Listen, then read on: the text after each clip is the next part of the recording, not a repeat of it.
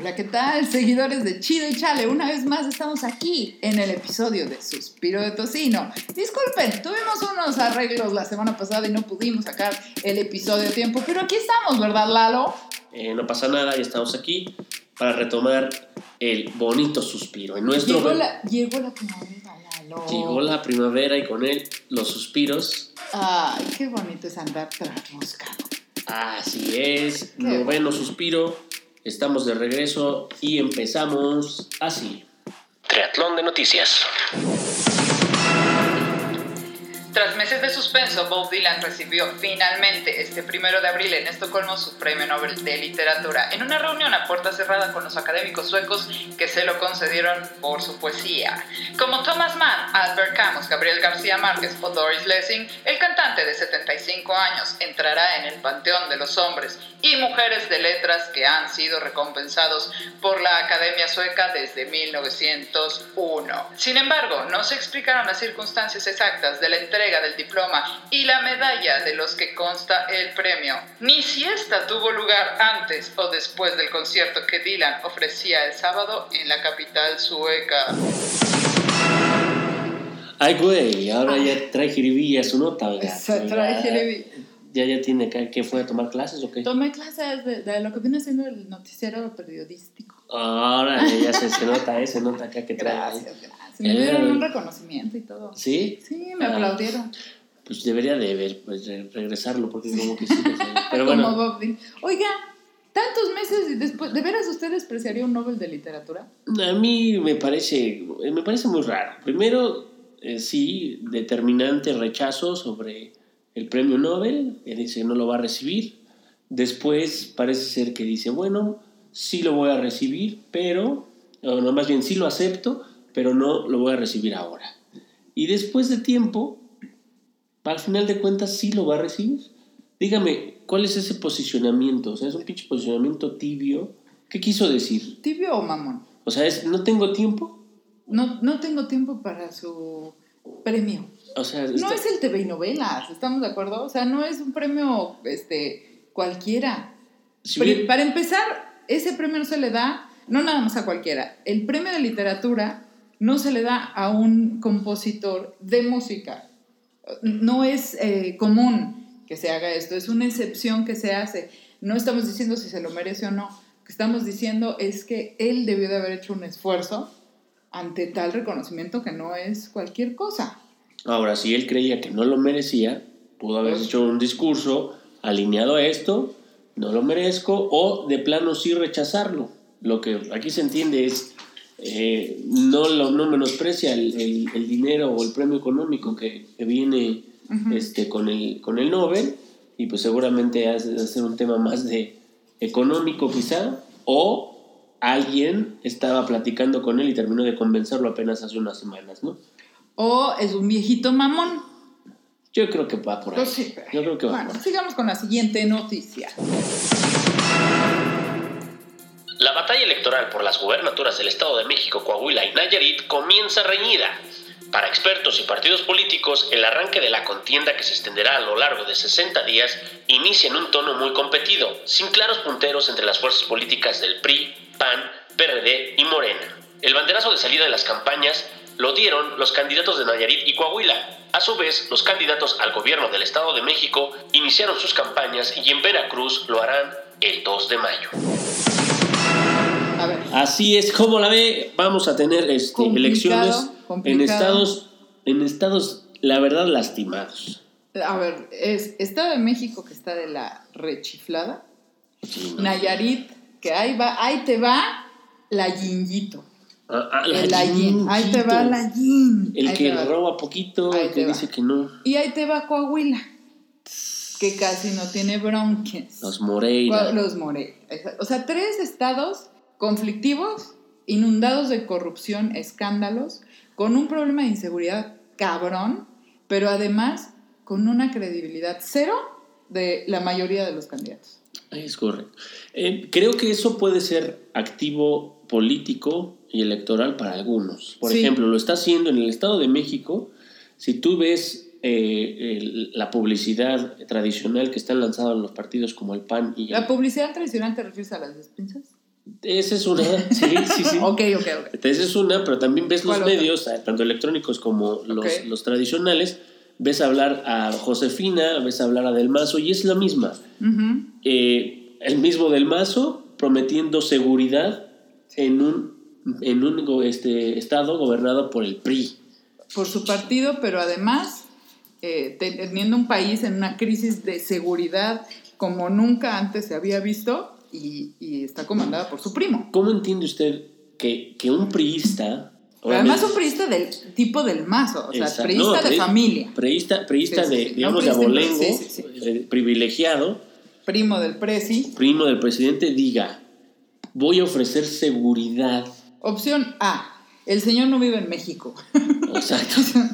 Opción B, eh, está aceptando, como pocos priistas, que su partido no está dando los resultados y él eh, los está ofreciendo ¿Eh? como una estrategia electoral.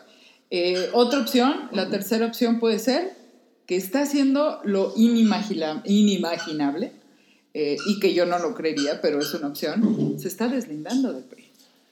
Porque es, es- digo, por menos mataron a, a un candidato al PRI. Mm, Yo no lo Por vería ofrecer tan, lo que no, los no otros lo vería no- tan grave porque se está deslindando dentro del PRI, apoyado por los priistas de siempre, respaldado y con el espaldarazo de los priistas de cúpula, y no está haciendo nada diferente. Las propuestas que tiene son Son exactamente las mismas. Entonces, ¿por qué viene a decir ofrezco seguridad cuando su partido, su primo, desde hace 12 años no pudo? Para mí, el asunto es, ¿qué puede decir un candidato del partido que ha gobernado ese estado y que lo ha, ten- lo ha dejado como está? Si dice algo como lo de siempre, en todos lados a donde vaya va a salir abuchado. De por sí va a salir abuchado en, en lugares en donde no los lo cobijen. único que le queda es repartir despensas. No, no solo eso, o sea, ¿Qué otra cosa compra de decir? votos. ¿Qué- a bueno, través de- sí, o sea, ¿qué, qué, qué, qué puede ofrecer que le creas? Nada.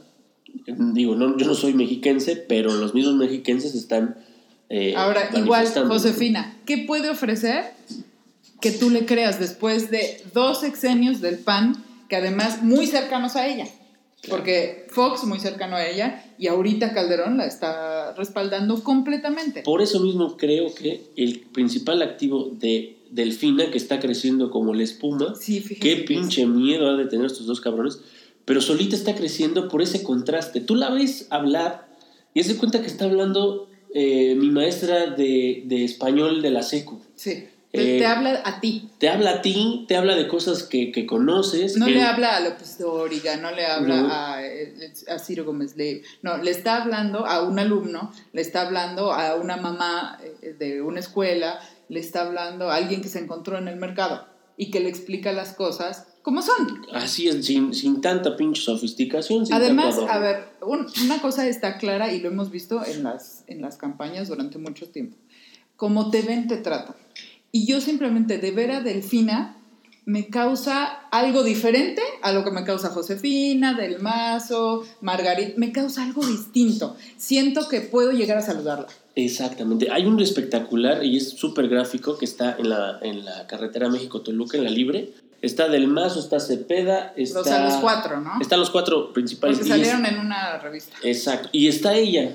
Sí. Y la verdad, eh, sonará... eh, con- eh, uso estereotipos para hacer este comentario, pero Delfina parece que se coló en la foto. Sí. O sea, parece una persona que Sí. iba pasando por ahí y, y, y- y no le está photoshopeada. No está No photoshopeada. está maquillada. eh, usa el pelo como eh, tu mamá o mi mamá. Es correcto.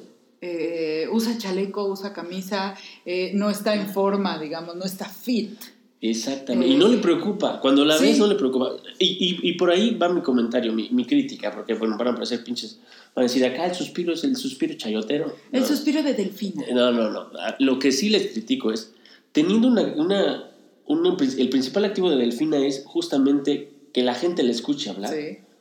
Para mí, ¿qué chingados tiene que hacer Obrador al lado de Delfina, Sí. dándole espaldarazo en redes sociales? Que le dé un video, un espacio a ella sola Sí. y va a ser mucho más efectiva que el pinche peje al lado como, como papá, ¿no? Porque- Eh, da- dándole consejos de cómo debe de dirigirse. Yo creo que Delfina está en condiciones de enseñarle cómo ganar el Estado de México al mismo peje. Yo creo que así como Andrés Manuel nadie le dio una patada en el 2000, así de, ay, apoyen al peje, no, solito.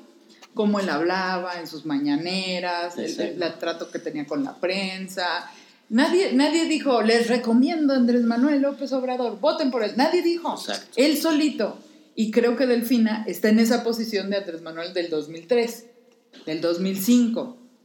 No necesita, o sea, cualquiera que se le acerque le quitaría puntos.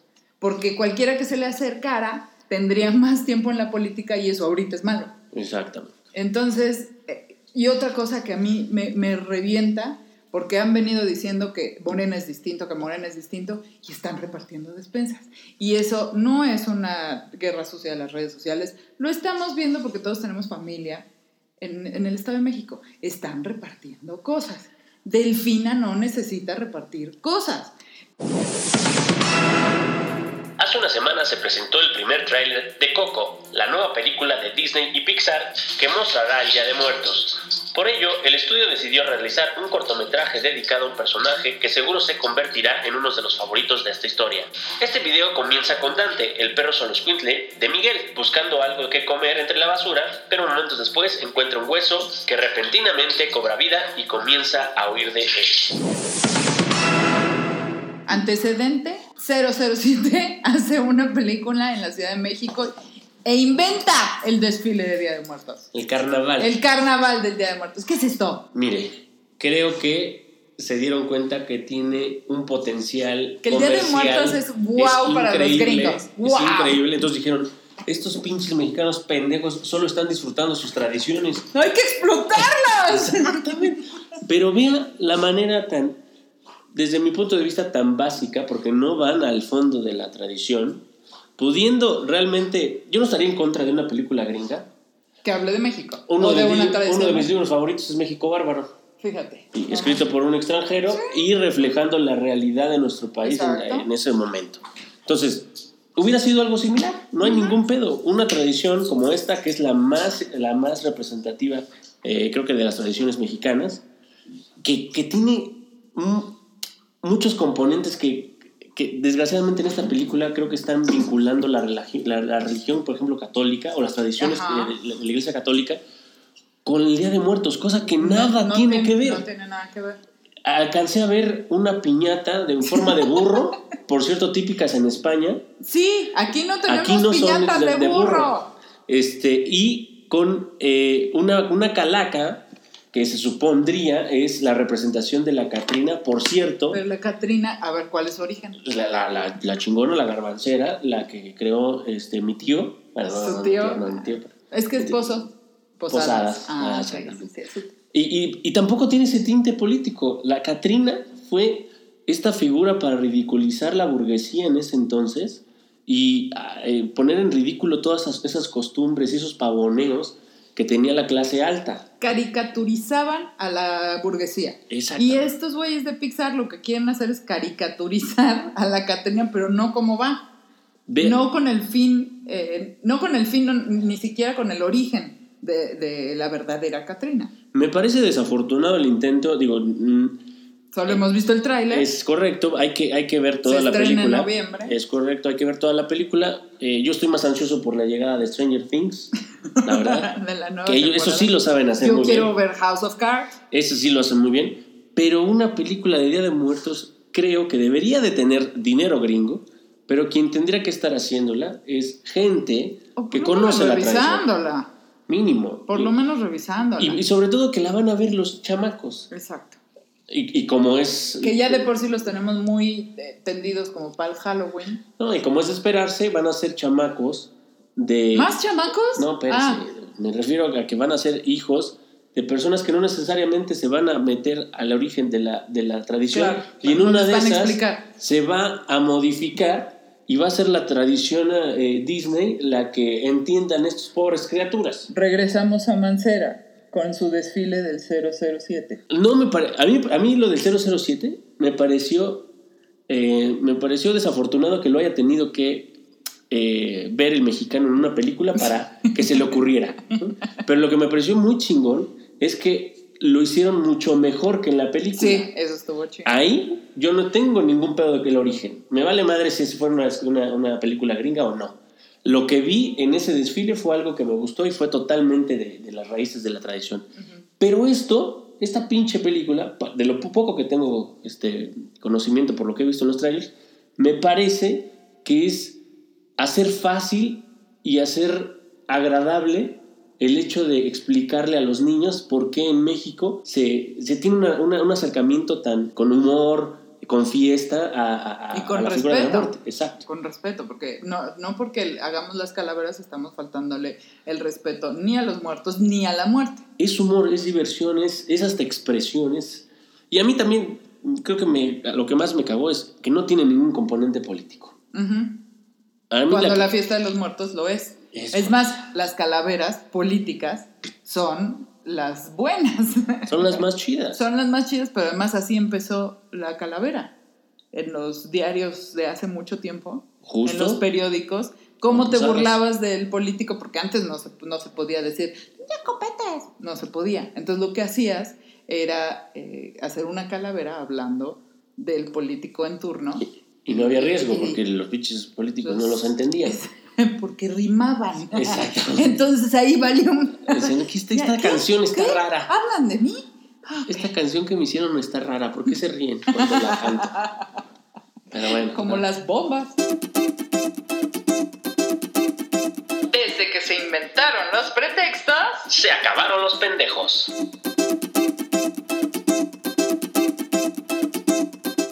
Ah, miren, que ya inmortalizamos ese dicho del abuelo. Es del abuelo. ¿Cómo no? Qué bonito, bonito. del abuelo. ¿Y de qué trata de- de- trata de que vamos a dar pretextos. Eh, en este caso va a ser del horario de verano. Y el horario de verano. Así que sí. vamos uno y uno. Ande, pues, a ver, Así échame que primero. yo va- voy pr- al típico. El ¿Cuál? típico. El que me. Ay, perdón, llegué tarde. Es que. Pues es que no adelanté bien mi reloj. Es siempre, de cada lunes después del horario de verano, ese es básico en todas las oficinas godines. El otro. Perdón, mi amor, no me salí a tiempo, me salí tarde. Es que no adelanté mi reloj. No, otra. No te pude depositar. Es que me cerraron el banco porque pues no cambié mi reloj. ¿Cómo? ¿A- ¿Actos anticipados de campaña? Perdón, es que, es que adelanté dos horas el reloj. El- no, maestro, por favor no me cierre la puerta. ¿Qué voy a hacer con mis niños todo el día? Es que llegamos tarde porque pues no moví el reloj. ¿Cómo que te quedó tan aguado el arroz? Pues que no le estás tomando el tiempo. Es que solo tomé con el reloj que no le adelanté la hora.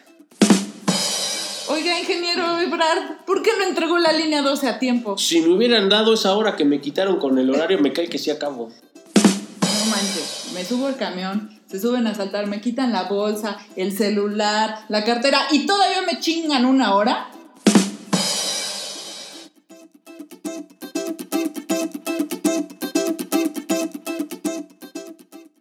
cámara escondida.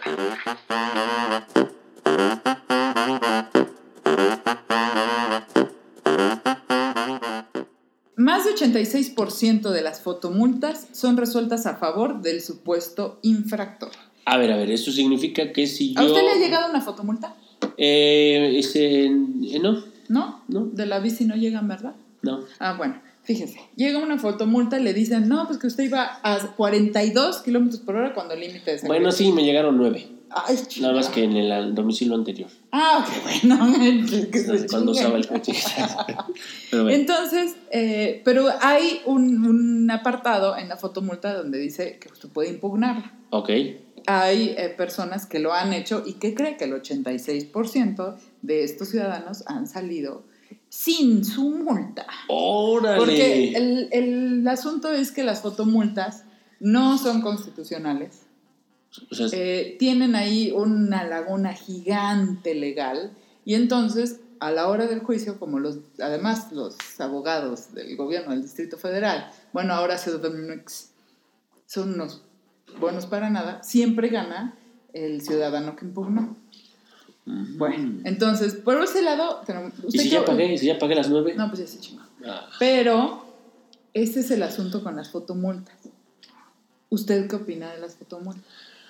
Mire, me parece que no estamos en condiciones de eh, aplicar medidas eh, de primer mundo cuando se carece de lo elemental. Para mí, me parece una idea creativa de, de recaudar fondos. Sí, claro, creativo, como onda, onda suspiro de tocino que está inventando, inventando, inventando. Exactamente, así que es que hacemos. Pero además. Pues sácale más varo a la ciudadanía y con unos bonitos flash que, que ¿Por qué no, Oye, ¿por qué no te armas una compañía de fotomultas y yo como gobierno te contrato, compadre? Esa sería muy buena idea. no, no, creo que se les haya ocurrido. Nunca se les ha ocurrido y mucho menos a Mancera. Pero bueno, obviamente es un gran negocio. No estoy en contra de la educación vial, ¿ok? En lo que estoy en contra es que, que se aplique de, de, esta manera, de una manera más coercitiva, es decir, de castigo, sí. para aplicar eh, o promover la, la, la, educación vial. Porque lo que está sucediendo es, no está cambiando la, la educación vial en la ciudad. O sea, no, no porque desde que están las, las, fotomultas ya te encuentras al joven de al lado en el tráfico y te dice, hola, ¿qué tal? Muy buenas tardes, por favor, usted, pase usted uno y uno. Que no te dicen, oye, hijo de tu pinche madre, te me cerraste. Ahora te dicen, estimado eh, amigo, eh, gra este, colega. gracias por frenarte. Porque ah, señor, pase usted, señor peatón, tiene usted la preferencia. Señor ciclista, ¿quiere tener la preferencia? Por favor, adelántese. No, no pasa eso. No, no. Entonces, no está pasando eso, lo que está pasando es que sí hay un chingo de gente que está haciendo negocio. Me parece que está eh, razonando fuera del recipiente el, el gobierno de la República. No, no es de la República, es Mancera. Del gobierno de, de la Ciudad de México. Resulta que el fin de semana pasado, un BMW blanco, modelo 2007, estos acá, este, súper tocados, desde que les pisas y sales, pero en chinga, venía ocupado por cinco personas. Ah, caray. Una de ellas, el, el conductor, eh, Carlos Salomón Villuendas Adame, eh, por cierto, hijo de un judicial, venía en la vuelta esa para llegar a la suave crema, -huh. ¿saben usted del de, de auditorio? La curvita venía a 200 kilómetros por hora. Ay, Julián. Se encontró un poste en el camino. Y resulta que su BMW, que por cierto hace poco todavía lo anunciaba en segunda mano como solo para conocedores, se abrió como una lata de atún. Ah, fuera en este video en donde no, no, no, no, no. se desplazó. Horrible. Sí, lo vi. No, ni lo vea. Es más, si les llega un video del accidente del BMW, no lo abra. No porque sea un virus. no, no, de veras está horrible. Pero eh, resulta que el hombre que iba manejando solo se torció un brazo. Bendito sea el Señor. Bendito sea Dios que salvó su vida. Pero dos mujeres y dos hombres, no sabemos todavía si, si eran amigos, eh, novios, eh, qué eran, pero es un accidente terrible por el exceso de velocidad. Obviamente este hombre no se acuerda de absolutamente nada. Venía borracho, drogado, eh, obviamente una irresponsabilidad tremenda. Punto Entonces, para mí, punto para un, mí. Exacto, es, es, a lo que voy. ¿Por qué quiero redondearle con la fotomulta? Eh, este hombre, Carlos Salomón Villuendas, ¿qué, ¿por dónde chino se pasó la fotomulta? Eh, por los huevos que me imagino le quedaron en la garganta después del putazo. No, bueno, y ni eso, no se acuerda, no, no supo qué pasó. Entonces, ¿las fotomultas nos están funcionando o no nos están funcionando? Eh, no. Porque este, este accidente fue muy aparatoso, no nada más porque fue un BMW, sino porque fue en la, en la suave y crema. Eh, pero todos los días pasa esto. Entonces, ¿las fotomultas están ayudando o no están ayudando? No. Los millones que ha recolectado eh, Mancera eh, por, por, medio de las fotomultas, ¿dónde están? ¿Dónde están en la prevención? ¿Dónde están en la educación vial? ¿Dónde están en, en que la gente no utilice los coches como balas? Eh, obviamente no está dando resultados. Obviamente lo que está haciendo es dejar claro que la iniciativa es simplemente recaudatoria. Es, como le decía, es, es de castigo. Es de castigo. Y es... Pero ya después... No, no, no. Y deja usted, es te castigo y con el pretexto de que te castigo tengo fondos para financiar y, y obviamente generar negocio para Pero además, ahora poner más cámaras. Que no me están funcionando para un caraja. Entonces, mi recomendación, eh, amigo conductor, que usted respeta los límites de velocidad.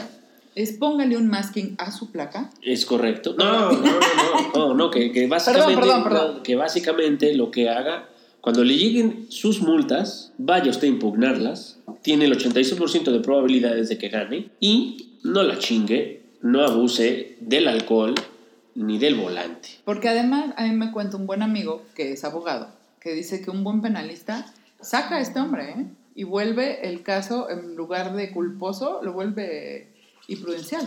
Lo puede hacer, bueno, si vimos que salió el porqui, que un juez no diga, ay, este pobre muchacho venía borracho, no sabía lo que hacía. No. No, me extrañaría absolutamente nada. Porque cuando llegan estos casos se dicen, no, hombre, la Procuraduría tiene todo para hacerlo un ejemplo, ¿no? De, de- de un caso, de que se va a la cárcel. No, les vale madre. Diga, va a ser, eh, vamos a tener voz de profetas, pero yo creo que sí. O le va a decir, Vamos a ver. mi chavo, déjate un año allá adentro, te voy a cuidar, no te preocupes, porque hay VIP en los reclus, de- Claro. sobre todo en el sur.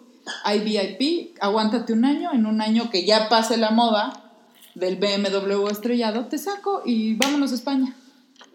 Ya fuera, ¿quién lo regresa? Así es. Sino que le pregunten a los Duarte. A Duarte Moreira, el pobre. No, pero Moreira regresó, ya no estaba tiene, cerca. no tiene vergüenza ese hombre. Pero bueno, vámonos a mi sección favorita. Su sección favorita, lo de la, la serenata, ¿no? No, hombre, es que qué bonito. De Sí, veras, sí. todo- la verdad que la mayoría de los comentarios, Son no del- quisiera yo hacerlo sentir mal, son para don Nicanor y la señora Rodríguez. Mm, bueno, está bien, vamos a darle su sitio, se lo han ganado. Y pues ya que nos hacemos pendejos, vamos a abrir la línea esperando que Las nos 25, hable- perdón, las Es el 25. 25 que nos hable, quién sabe qué puede hacer, vamos a ver.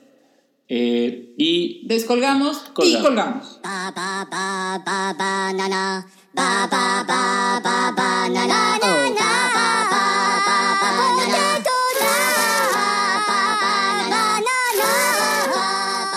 Buenas tardes, ¿con quién tengo el gusto? Hola, ¿qué tal? Con el Don Nicanor. Don Nicanor, ya lo había extrañado. Tomé clases de locución. Ay, ¿usted también? Así, y fíjese, hola, Pola. Hombre, sí se le nota, Ah. don Nicanor. Ahora, ¿qué canción quiere? ¿Para quién? ¿Cómo? ¿Cuándo? ¿En qué decibel? ¿Y en qué son? Pues la verdad, esta vez quiero cantar, ahora sí. ¿Cómo que quiere cantar? Pues digo, es que siempre ponen canciones y está padre, porque sí, pero quiero hacer un homenaje ¿Un homenaje? al príncipe, príncipe de la canción, No me diga que usted es seguidor de don José José. José José, José José. Quiero cantar una canción a su, a su, en su honor y que, y que obviamente le sirva para motivación, para que pase sus momentos difíciles. Oiga, ¿verdad que está bien malo el príncipe? Pues eh, no, sí salvó el hígado el cabrón. Sí, pero pues el padre lo tiene hecho mierda. Pero ese no sirve, no se amuela con el chupé. Entonces va a poder seguir tomando, que es lo que le gusta, que se hace. Oiga, don Nicanor, bueno, a ver, usted ya sabe que este es su programa. ¿Qué quiere, qué pista quiere que le ponga? Mire, ya me puse de acuerdo con el operador. Nada más Ah. dígale, dígale, dele la señal ahí en cabina y yo estoy listo. Ok, entonces para todos ustedes, esta va a ser una serenata especial. Va a ser, la dedicatoria es para el príncipe de la canción. Todos conocemos a José José. Esperamos que se recupere, pero esperamos que se recupere ya pronto, tarde, lo que sea. Pero que se recupere, que siga con nosotros eh, de este lado del mundo. Y si no, pues que nos vaya a saludar a los de la película esta de Coco. El operador ya tiene las instrucciones. Este es con ustedes, Don Nicanor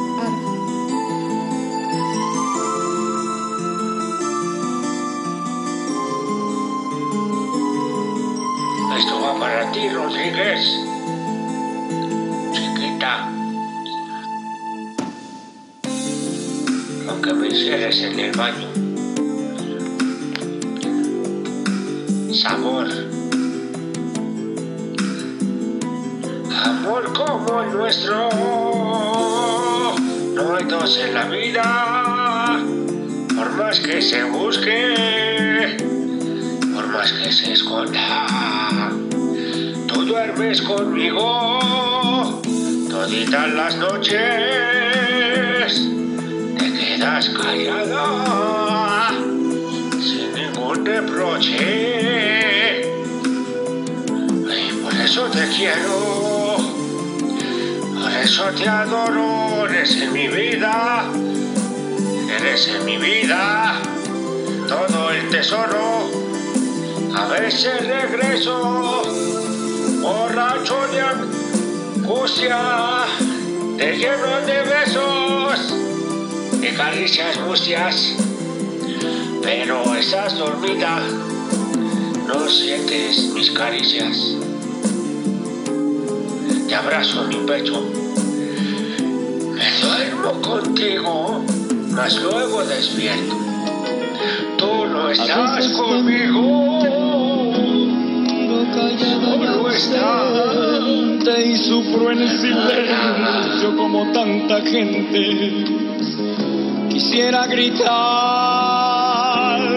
que vuelvas conmigo, que si aún estoy vivo solo es para amarte. Pero todo pasa, ya los sufrimientos, como a las palabras, se las lleva el viento. Por eso regreso borracho de